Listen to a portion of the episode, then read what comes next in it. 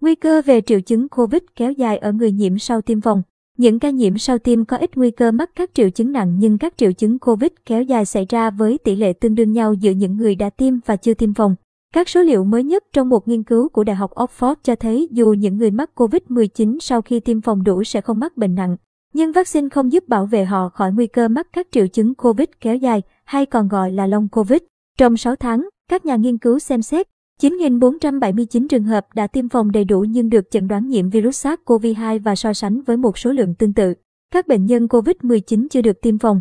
Kết quả cho thấy những ca nhiễm sau tiêm có ít nguy cơ mắc các triệu chứng nặng như cần điều trị tích cực hay hỗ trợ thở hoặc xuất hiện cục máu đông ở phổi hoặc chân tay. Tuy nhiên, các triệu chứng COVID kéo dài xảy ra với tỷ lệ tương đương nhau giữa những người đã tiêm và chưa tiêm phòng.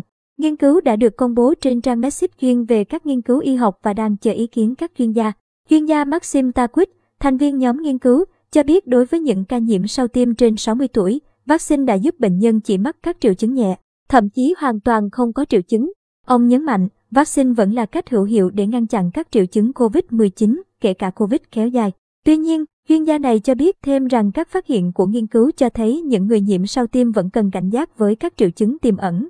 Trong một nghiên cứu khác, đăng trên tập san học thuật JAMA Oncology của Hiệp hội Y khoa Mỹ, các nhà khoa học đã phát hiện rằng số ca khỏi bệnh COVID-19 gia tăng ở các bệnh nhân ung thư ở châu Âu. Nghiên cứu xem xét số liệu của hơn 2.600 bệnh nhân ung thư mắc COVID-19 được điều trị tại 6 quốc gia từ tháng 2 năm 2020 đến tháng 2 năm 2021 và tính toán tỷ lệ tử vong trong 2 tuần đầu sau khi được chẩn đoán mắc bệnh. Bác sĩ David Gimpinato tại Đại học Hoàng gia London cho biết, các nghiên cứu ban đầu về chủ đề này cho thấy tỷ lệ tử vong từ 30-40% ở bệnh nhân ung thư. Nghiên cứu mới nhất cho thấy trong thời gian diễn ra đại dịch COVID-19, tỷ lệ này đã giảm dần, ngay cả trước khi việc tiêm vaccine được triển khai. Theo ông Pinato, tỷ lệ này đã giảm xuống tới 12,5% trong làn sóng lây nhiễm thứ hai ở châu Âu. Nghiên cứu cũng cho thấy bệnh nhân ung thư được chẩn đoán trong thời gian mới bùng phát dịch COVID-19 cũng có nhiều triệu chứng COVID-19 hơn. Các nhà nghiên cứu cho rằng tỷ lệ khỏi bệnh gia tăng không chỉ liên quan đến các loại thuốc điều trị tốt hơn, mà còn nhờ khả năng xét nghiệm tốt hơn cho phép chẩn đoán sớm hơn. Theo một nghiên cứu đăng trên Clinical Infectious Diseases, những người đã sử dụng loại thuốc kháng CD20, anti-20 chữa viêm khớp dạng thấp, ung thư, sơ cứng mang tế bào vốn ức chế phản ứng miễn dịch, vẫn có hy vọng được bảo vệ trước COVID-19 nếu tiêm vaccine theo công nghệ MANA của các hãng Pfizer-BioNTech hoặc Moderna.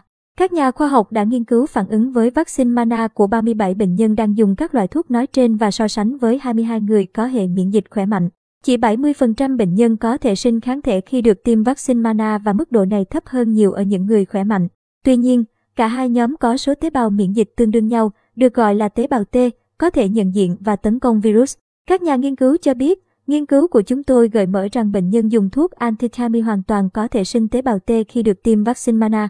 Dù lượng kháng thể sinh ra không tương đương với người khỏe mạnh, chuyên gia Christian Eberhard tại Đại học Geneva ở Thụy Sĩ cho biết quy mô nghiên cứu trên không cho phép kết luận chắc chắn về mức độ bảo vệ khỏi các triệu chứng nặng của COVID-19 ở các bệnh nhân đang dùng loại thuốc trên. Ông khuyến cáo các bệnh nhân nói trên vẫn cần cảnh giác và tự bảo vệ mình khỏi COVID-19.